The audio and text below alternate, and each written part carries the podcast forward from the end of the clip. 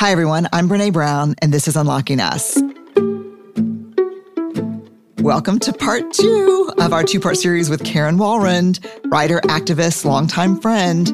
We are talking again today about her new book, The Lightmaker's Manifesto. In the first part, we talked about activism, how we define it, where does the word come from, what does it mean, how does it show up in our daily lives. And in this episode, we talk about the connection between activism and spirituality. We talk about listening to whispers that are calling us, and we talk about really deep self-inquiry strategies that help us know what we're supposed to be doing. Oh, God, I love this conversation so much. We also, we go there because we talk a lot about performative activism, performative outrage, the bullshit that makes us all crazy. We talk about when to be in public and when to be in private with our work. It's an important conversation. It's a conversation that we need to be having right now. We also talk about the realities of activism burnout and how joy helps curb some of that. I'm glad you're here. Karen Walrond, part two of our conversation. Apple Card is the perfect cashback rewards credit card. You earn up to three percent daily cash on every purchase, every day. That's three percent on your favorite products at Apple, two percent on all other Apple Card with Apple Pay purchases, and one percent on anything you buy with your titanium Apple Card or virtual card number. Visit apple.co slash card calculator to see how much you can earn. Apple Card issued by Goldman Sachs Bank U S A, Salt Lake City branch, subject to credit approval, terms apply. Hi, I'm Johanna Ferreira, Content Director at Pop Sugar Juntos. Juntos is all about celebrating Latinx culture, pride, our many intersectional identities, and joy. Thanks to support from Prime, there's so much to get into over at Juntos this month. From conversations with the Latinx minds behind our favorite new movies and resurrected T V shows, to thoughtful celebrity commentary and exclusive interviews with some of the biggest Latin music artists today. And it doesn't stop there. Get more of the music, movies, and shopping you love on Prime. Whatever you're into, it's on Prime. Visit amazon.com slash prime to get more of whatever you're into, from streaming to shopping. And get all of our latest coverage at popsugar.com slash juntos. Con amor, Johanna. Before we jump in, let me tell you a little bit about Karen. I went through this bio during our first episode, but in case you're jumping in in part two, because you're a rule breaker and you listen to things out of order, I really like that sometimes. Karen is a lawyer, leadership coach, photographer, and activist. She is wildly convinced that we are all uncommonly beautiful. In fact, her first book, The Beauty of Different: Observations of a Confident Misfit, provides irrefutable evidence that the thing that makes us different is the source of our superpower. Her current book, The Lightmaker's Manifesto, helps us name the skills, gifts, values, and actions that bring us joy, identify the causes that spark our empathy and concern, and then she weaves it all together to help us understand how lasting, meaningful, impactful change happens. Born in Trinidad, Karen currently lives in Houston with her British husband, Marcus, and their American daughter, Alexis. Welcome back, Karen. Welcome back, episode two. I'm so happy to be here, as always. The Lightmaker's Manifesto. We're talking about your new book. In the first part, we've talked about what it means to be an activist, what it doesn't mean. Yep. We've talked about some of your early work with the One Campaign. Yep. We talked about our experiences of Harvey and how we think back on those as traumatic, but also joyful, yes. Weirdly. Yeah. But you said something that was incredible, that joy can abut pain, and often does. Yeah. You helped us understand the difference between happiness, which, I mean, this is exactly what we see in the research, more circumstantial, mm-hmm. more fleeting, joy driven by purpose and meaning. Absolutely. And in this episode, I want to jump right in. Okay. What was your hypothesis about the relationship between activism and spirituality? Did you have one? At the beginning, I suspected that most people who were activists probably, I knew they believed in something bigger than them, and I assumed that was God or the universe or some sort of spirituality. And what was surprising was that some of the people I interviewed were faith leaders. Some of them do have a strong faith, but some were agnostic, some were atheists. Those who did practice faiths practiced a variety of different faiths. But that activism might be spiritual in and of itself, which was something I hadn't really considered. And it was sort of a learning that I kind of put together after speaking to two people, both of whom were theologians. One of them is a priest or a minister at the Church of Canada, Aaron Billard. And then the other one is actually the head of the Jung Center here in Houston. Mm. He has a degree in theology, but is actually a clinical therapist.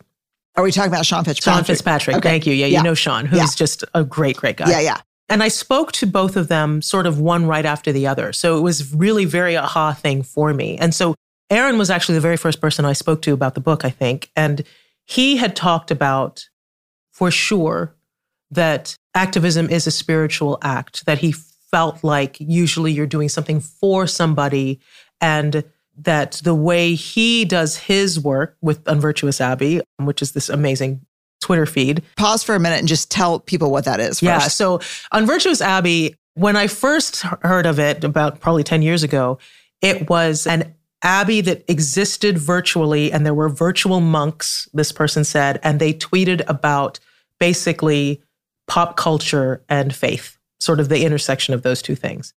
But it sort of pokes fun at Christianity in a lot of ways, and it pokes fun at some of the more rigid aspects of Christianity, while also reminding people that we are all interconnected and that everybody is worthy of love and belonging. I found out after following them for a long time that the person behind the Twitter feed knows faith and knows theology. Right. But I assumed it was just somebody who was a pretty like active secular Christian. Person. Oh, you oh, you assumed it was an active Christian. Yes. Yeah. What I didn't realize that it's actually a minister. Like it was actually the leader of a church, which is pretty amazing because it can get pretty irreverent. But never in a mean-spirited way. Never irreverent about God no, or faith, but irreverent the about the man-made. Yes. And I say that word with all intention. Yes, yes. Definitely about the institution of yes. church. Yeah. Never about faith at all. And so Aaron is lovely, and he's exactly the kind of person that you would want a faith leader to be. Like he's very calm and very sweet, but he's really into like Star Wars. He's really into just any pop culture. I like him already. He's wonderful. And he talked about how for him as a church leader, like a lot of what he does is about worshiping, but you don't have to believe in God to do this spiritual act of activism. So I thought that's so interesting to me, but also he's actually a faith leader, so he would say that, right? right. Kind of thing. So yeah.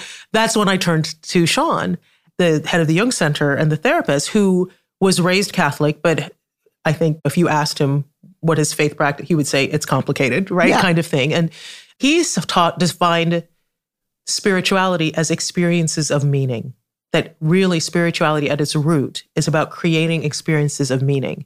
And of course, with activism, often that's what we're doing, right? Like we are creating or doing something that creates meaning in the recipient's life, but also in your life. And you're doing things that sort of tap into your own purpose. And that in and of itself can be a very spiritual act. Mm. So it was a really interesting way to sort of think about it, that you don't necessarily have to practice a faith, but you still get the sort of transcendence that a practicing of a faith can do when you are engaged as an activist. And of course, that can often lead to joy. Yeah, it's so interesting because in our research, we define spirituality as the belief that we're inextricably connected mm-hmm. to each other. Well, there you go, right? Yeah. I mean, that's why we're activists. I love wrestling with these questions with you because how many times or how often do you think I've called you or maybe vice versa and said, I think I'm going to become an Episcopal priest? Yeah, both of us were sort of wrestling with that yeah. at the same time. And yeah, like, maybe we'll go off together to the coast of Oregon. Yeah, I mean, to right. a seminary and become Episcopal priests. And then we could have a church together. That would be terrifying and wonderful. Our Lady of Back the Fuck Up. That's what we could call it. I'm in. That's it. I think we would be overrun with members. I think if we did that. Yeah. I want to read something from your book. Yeah. You write, there it is. Activism, when approached with an intentional mindset, is all about creating experiences of meaning. Activism means taking responsibility to find answers to the world's problems, dedicating yourself to a cause greater than your own interests. Activism doesn't require a faith home or a spiritual practice, yet activism can feel very spiritual in nature. Mm. Yeah. Hmm. Yeah. That makes me want to do it. Right? It does. All right. Tell me about listening to whispers. Yeah. That was one of the surprises of the book, right? Was I asked people, how did they get started? And some people said, oh, well, this really awful thing happened to me. And that could not stand, right? Like there were a few people that are like, no, no, no, no, no, that is wrong.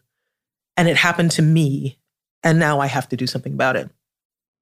But then there was many, probably more people who said things like their entry into activism was because something just wouldn't let go in the back of their head. That doesn't seem right. That doesn't seem right. And even if they tried to put it away, it was like, there's got to be something I can do to make this better. And I'm nobody, but maybe there's something little I could do. And more than one person described that as a whisper, as sort of this little thought that's like, hmm, that can't be the way the world is supposed to be. And I feel like that's probably more how a lot of us get into activism, right? That a lot of us are like, eh, really? Like that person gets treated that way just because of that? Or the law says this and ignores these people or something like that, and it won't let us go. And so the advice many people said is, that's your clue, right? That's the universe telling you there's something here that you need to pay attention to. There's something about the connection, and I don't know if I'm connecting these things, so tell me if I'm making a connection where there's not a connection. Okay. So you sent me a book, I don't know, a couple years ago, maybe a year ago, by Mira... Uh, Jacob. Jacob. Good Bless Talk. Her. Yeah, she's amazing. Amazing woman, yes. She had a whisper. Did she have a whisper? Yeah. What an incredible book. This is a graphic novel, and it's just... It's graphic memoir. It's her real gra- life. Yeah, yeah. Yeah. Oh, yes, graphic memoir. Yeah. Yes, yeah. Yeah. It's just so incredible. Mm-hmm. Tell me about this, where have I never been before? Yeah. Yeah, so Mira, who's just a dear, lovely woman, she is a novelist sort of by trade, right? She's a creative writer. And very well-known. And, and very well-known, very critically acclaimed. Her first book was called A Sleepwalker's Guide to mm. Dancing. Beautiful novel. And people who read the book kept saying, mm. what's the sequel? Yeah, like, where's the sequel? Next? What's going to happen to these people? Because she writes beautifully and vividly and speaks that way as well. And she knew that there was never going to be a sequel. And it was starting to frustrate her that everybody wanted these characters to continue living. Yeah. And she knew that that was not going to happen. And so she was expressing this to a friend, an architect, and he said, look, whenever I don't know what I'm supposed to do next, I look at the topography of my life. I mm. think of my life as a topographical map. And I wonder, where have I never been before? That's probably where I should go. And so for her, as she thought about that, one of the things that she had always done to help her write her books was draw and doodle. If she had a problem trying to figure out a plot line or something, she would just draw and it would eventually come to her. But she's not a trained artist. She just liked to doodle. And she suddenly realized, I think I need to draw my next book. And that's how Good Talk came to be. But she taught herself basically the software to create what eventually came the book. That is the nuttiest thing because Which it is, is so incredible. It's so good. And you would never know that. And what her book ended up being, which was basically her grappling with the issues that were arising in her life as a South Asian woman married to a Jewish American man with a mixed race kid, and sort of drawing the conversations that were happening, it has turned into what I think is one of the best anti-discrimination books I've ever read. Oh, God, yeah. Right? It's such a... And, humanizing, and, real, in deep context, storytelling. Storytelling. And it's about things like immigrants, colorism, racism, L G B T Q issues. Like, it touches on every single thing. It's human. And it has become... Like, I've given... I've bought and given away more copies of that book for people who are grappling with, how can I be an ally? Because it's such a wonderful way to do that. And she is an activist through that book, simply by listening to the whisper of, maybe I should draw something. Maybe I should draw what's happening and see what happens, right? And it got there. Hmm. Okay. One more question from the book, and then I've got a lot of big life questions for you because oh, I need some answers. Let me take some water here. Yeah. We're both chugging down some Topo Chicos. Probably the worst thing to drink while doing a podcast, exactly. Like warm tea or something. No, we're drinking kerosene-fueled water. Tell me about Speak, Write, Shoot. So the big part of this book is about, I mean, first of all, if anybody thinks that this book tells you this is how you're an activist, yeah, no. it, that's not what this book does. Yeah. But what this book does talk about is here are some ways to do some self-inquiry so that you can discover that for yourself, or how to be an activist for yourself. And so right after I met you, right after I realized I can't be a lawyer anymore. I was there for it. It was an amazing unraveling. It was an unravel. It was an unraveling. Was totally I would not have used was, that word. It was, but that's so beautiful. Oh, thank you. It didn't feel that way. Damn vulnerability. But when I decided that I couldn't practice law anymore, that it wasn't where I wanted to be, it was the first time I'd ever made a decision like that without a plan. Right? Without, mm-hmm. I had always like, yeah. when I left engineering, I was like, I'm not going to be an engineer, so I'm going to go to law school. Yeah. Right? Like I had always made a plan. If yeah. I left a company, it's because I had a job offer at another company. Right. So what I did was I made a list of everything that I love to do to see if I could just kind of clue of where I wanted to go in my career, where I wanted my work to be, what I wanted to stand for. And for me, the prompts for what I did are in the book, but for what kept coming up was I love public speaking, I love writing, and I love photography. And whatever I do, either as a career or as a way to be of service, I wanted it to include as many of those three things as I could. Speak, write, shoot, right? Public speaking, writing, or photography. And I did that back in two thousand eight when we met. And I have never not done anything that didn't involve two of those things. I mean, even right here, right? Like yeah. I'm talking about a book, it's the writing and we're speaking. So for me, as much as I can do that, that's where I derive a lot of my joy. And if I can do that in a way that taps into purpose and meaning for me, then more's the better, right? Like life gets really, really good because it's fun for me to do. I enjoy it. And what's interesting about it is it's not necessarily that I'm great at all of those things, right? Like I want to make that distinction. Like I was a really good lawyer, but if I wanted to be a civil rights lawyer, that for me would not bring me a lot of joy mm-hmm. because even though I could do it, it's not Shit. something that I really love. Shit. So this is about tapping into what is it that really lights you up, that you, I love doing this. I may not be the best speaker in the world. I may not be the best writer or the best photographer, but I love doing those three things. And if there's a way I can tap into that to be of service, then it's best for everybody, right? And I'm less likely to burn out, right? Because mm-hmm. those are the things that I love. Yeah, I did that. We didn't sit down and do the exercise together, but I think over the past fifteen years, ten years, we've both really had that reckoning sure. as part of our unraveling. Yes. You know, I was in the middle of my unravel when I went to Oregon, which is probably the only reason I said yes to it. And maybe that was true of me as well. Yeah. Right? Yeah. Yeah, I, I think for me it was connect the seemingly unconnectable. Mm-hmm. Those are your light words. That's my thing. That's yeah. yeah. Connect the seemingly unconnectable. If activism is born in that place. For sure. You know, I wade into some hard shit. Yes. Why you made it into the book? Because I've watched you do it. But if I'm doing it because I have to, the pictures that people send of them burning my books, I mean, I get all kinds of crazy stuff, mm. death threats, I mean, just shit. Are so almost insurmountable for me emotionally. But if I come to share my activism by connecting the seemingly unconnectable, I don't feel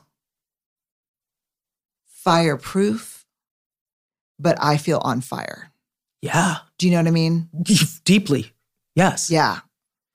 Yes. And also, it's very similar to the work that you talk about, about your values will light the way, right? Like yeah. when you're very, very clear about who yeah. you are and what you stand for, yeah.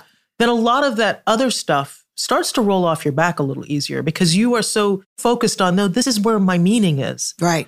So if other people are having a problem with it, like it's not that people close to you are saying, no, this is not right, that you'll probably listen. But if the total strangers come in off the street and say, that's not right, you shouldn't do that, you've done the work to know this is where I'm supposed to be, right? right? Like, this is the work I'm supposed to be doing. Yeah. And it makes it a lot easier. And again, just to tie back, it, this is not necessarily about the things that you're good at, although if it lights you up, you probably get really good at it. I mean, that's it. Right? Like, that's you probably it. do. But there are going to be other things that people think you're really good at that you're just like, that's cool. I'm glad you appreciate that. But that's not what's lighting me up. So mm-hmm. it's really, you have to really look at the thing that really hooks you. Yeah. And activism from that place for me, not only is more effective, it's more sustainable for me. And that's everything. I mean, that's everything. Because the truth is that a lot of the things that we are working toward in social justice aren't going to be solved in our lifetimes. God dang it. I know. I, that was some wisdom from Valerie Kaur that I got when I wrote this book. And it was depressing, but it's also very freeing. It is freeing. Right? Because now you know, oh, this is about the journey. This is not about the end right. goal right. as much anymore. So it is very freeing. Okay. Can we play a game? Like Ellen DeGeneres here. Can we play a game before we get to the rapid fire? All I'll right. Take a swig of my Cote de Pachico. Please hold everybody. I'm going to have you solve some activism proofs for me, some difficult challenges. Are you proofs. ready? Yeah, like mathematics. We like got mathematic it. Proofs. I can do this. I'm going to keep the language as clean as I can. Why? Why start now? Okay. You know, probably better than most people, that I really wrestle with how much of my life has to be public in order for me to get my work into the world. Mm, yeah. Right? Sure. And I am very private about a lot of my activism. Okay. But how do we handle it when people publicly come at us and say, you didn't speak up about something that happened in this small town in Iowa, and therefore you're awful? What is the price you pay when you don't want to engage in performative outrage and activism? And I know you wrestle with this. Sure. So this is such a great question. And I think it's probably particularly difficult for people like you who have very public platforms, because there's sort of this expectation.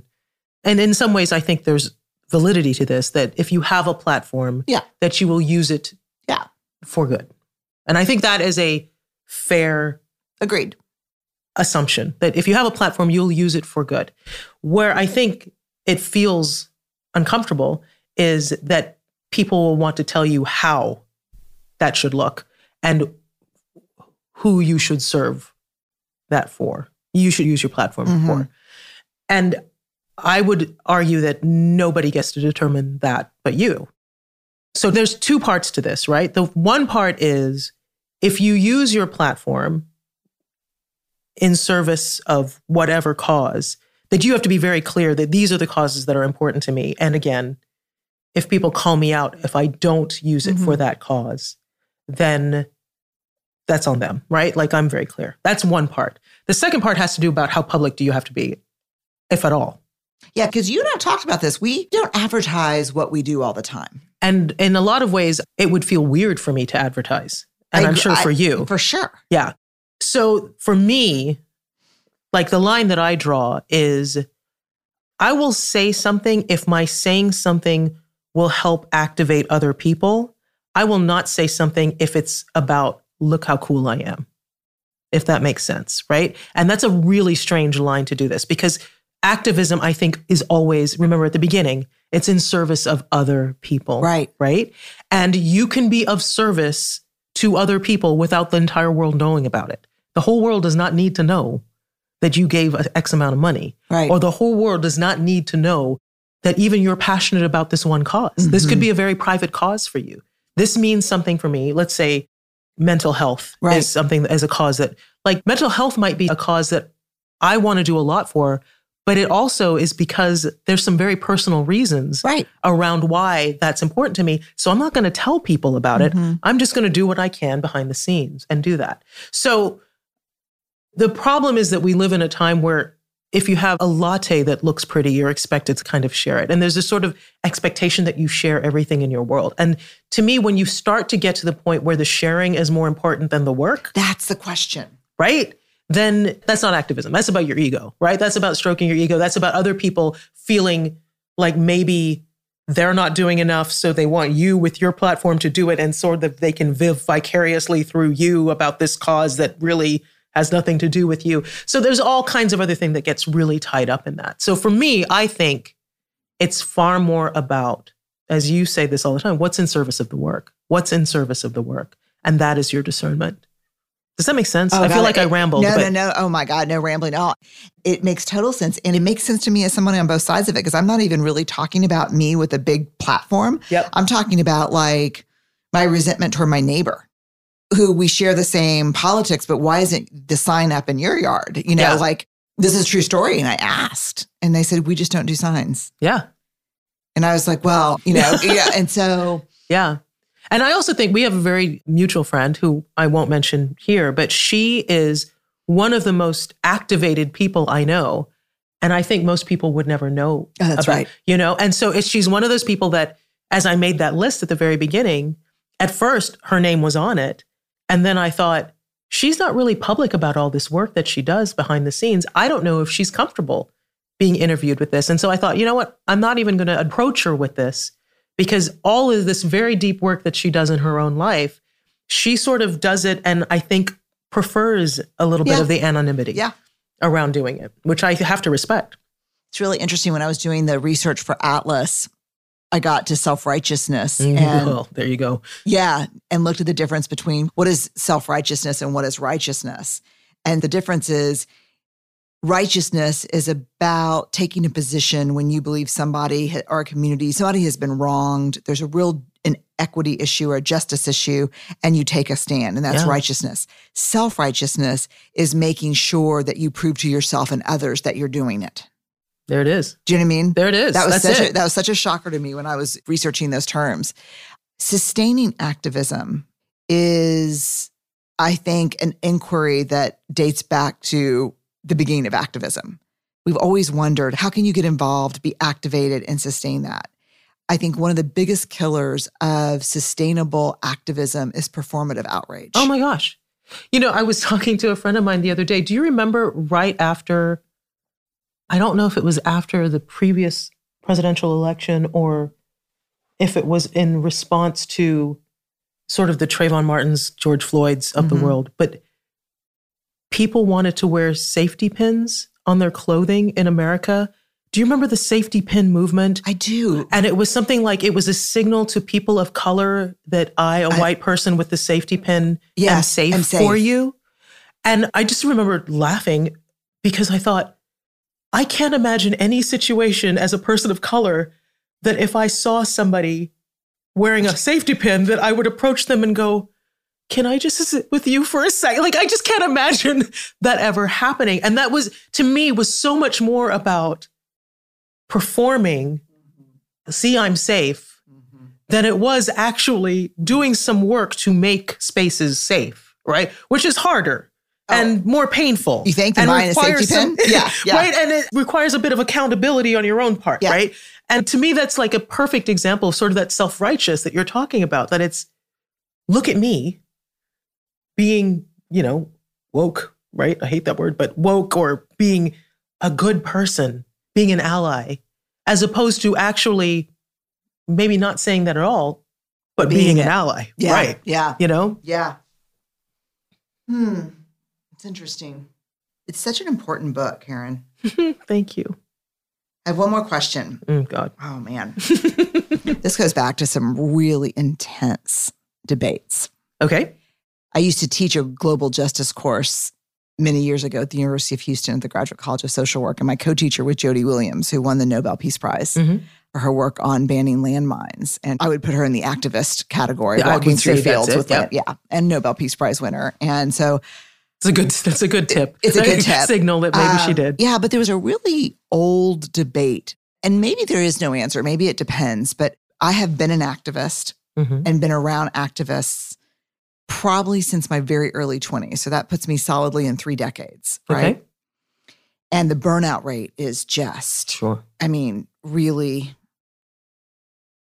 especially now at my age, looking back that other people, my contemporaries that are my age, I wonder how long we can fuel activism on rage versus what you're talking about in this book. And don't get me wrong, like I know rage. yeah. yeah. Yeah. But rage activates me in a way that burns, that fuel burns really hard and really hot and really fast. Mm-hmm. And the fumes of it are poisonous. Yeah. Now, it can propel me pretty far. Yeah. But it almost poisons me as it's fueling me.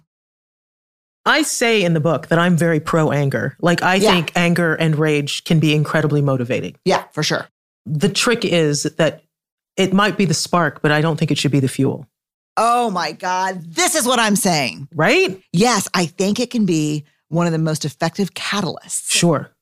But I don't think it's a long-term companion. No. The fuel is the learning, the self-compassion, the staying in your values, the kindness, the measuredness, the purposefulness, right? That's the fuel. The spark is the rage, right? Yes. The spark is what, that's it. That's the thing. And so I, you know, and I talk about kindness and I talk about compassion. I talk about self-compassion. And I don't really talk that much about rage in this book because rage is going to happen. Like rage is what got us here, right? Rage is what makes you go, something's got to change, yeah. right?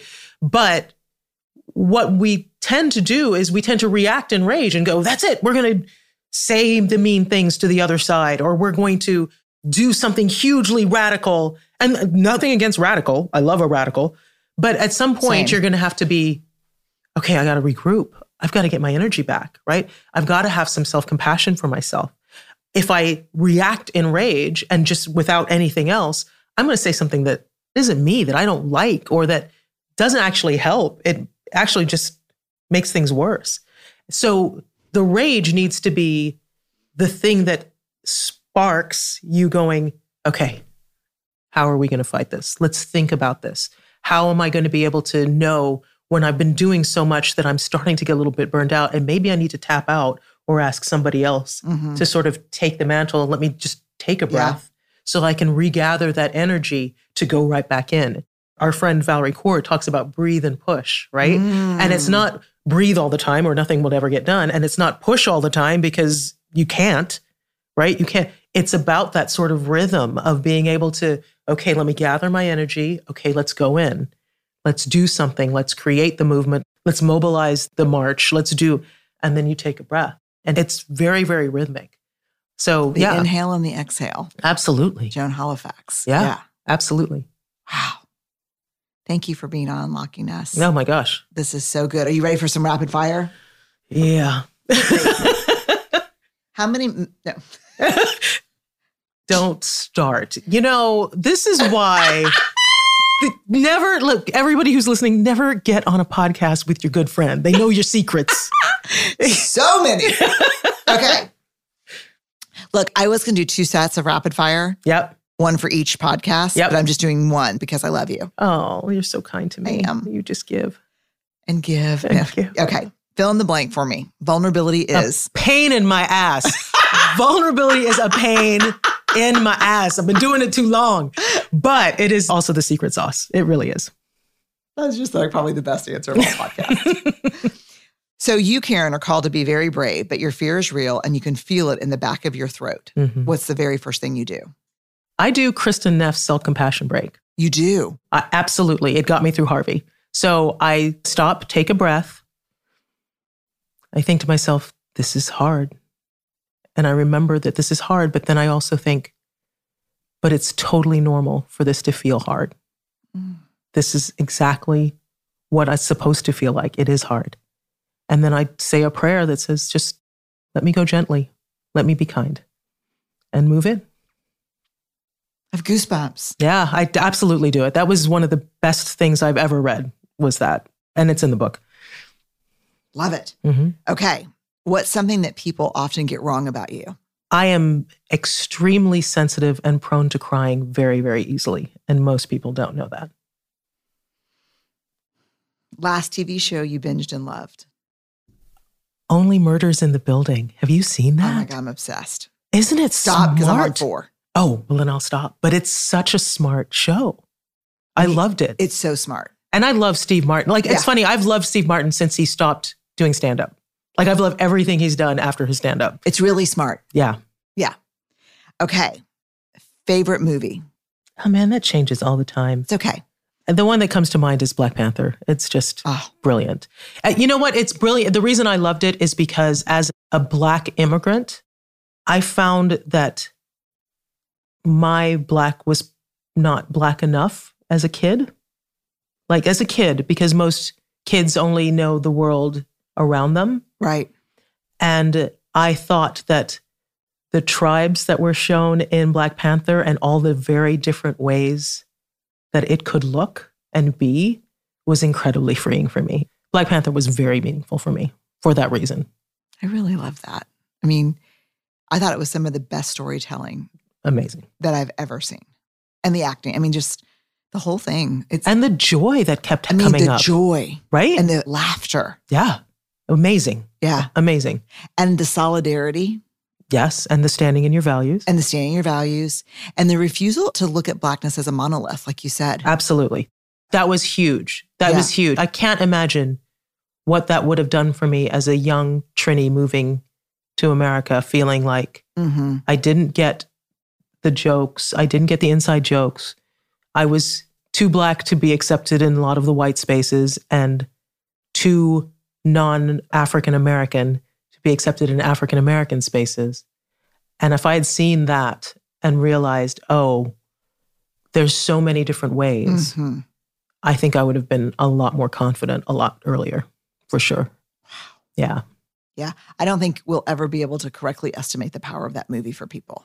Yeah. It's amazing. Amazing. Yeah. Amazing film. And, you know, a lot of cool action and yeah, stuff like I mean, that. Yeah. But, you know, you hear all these words and all these terms, and I think about how much of it was in one film. Like, you hear Black excellence, mm. Black joy, mm-hmm. Black diversity. Mm. They just brought, just, They yeah. brought it. It yeah. was beautiful. Yeah.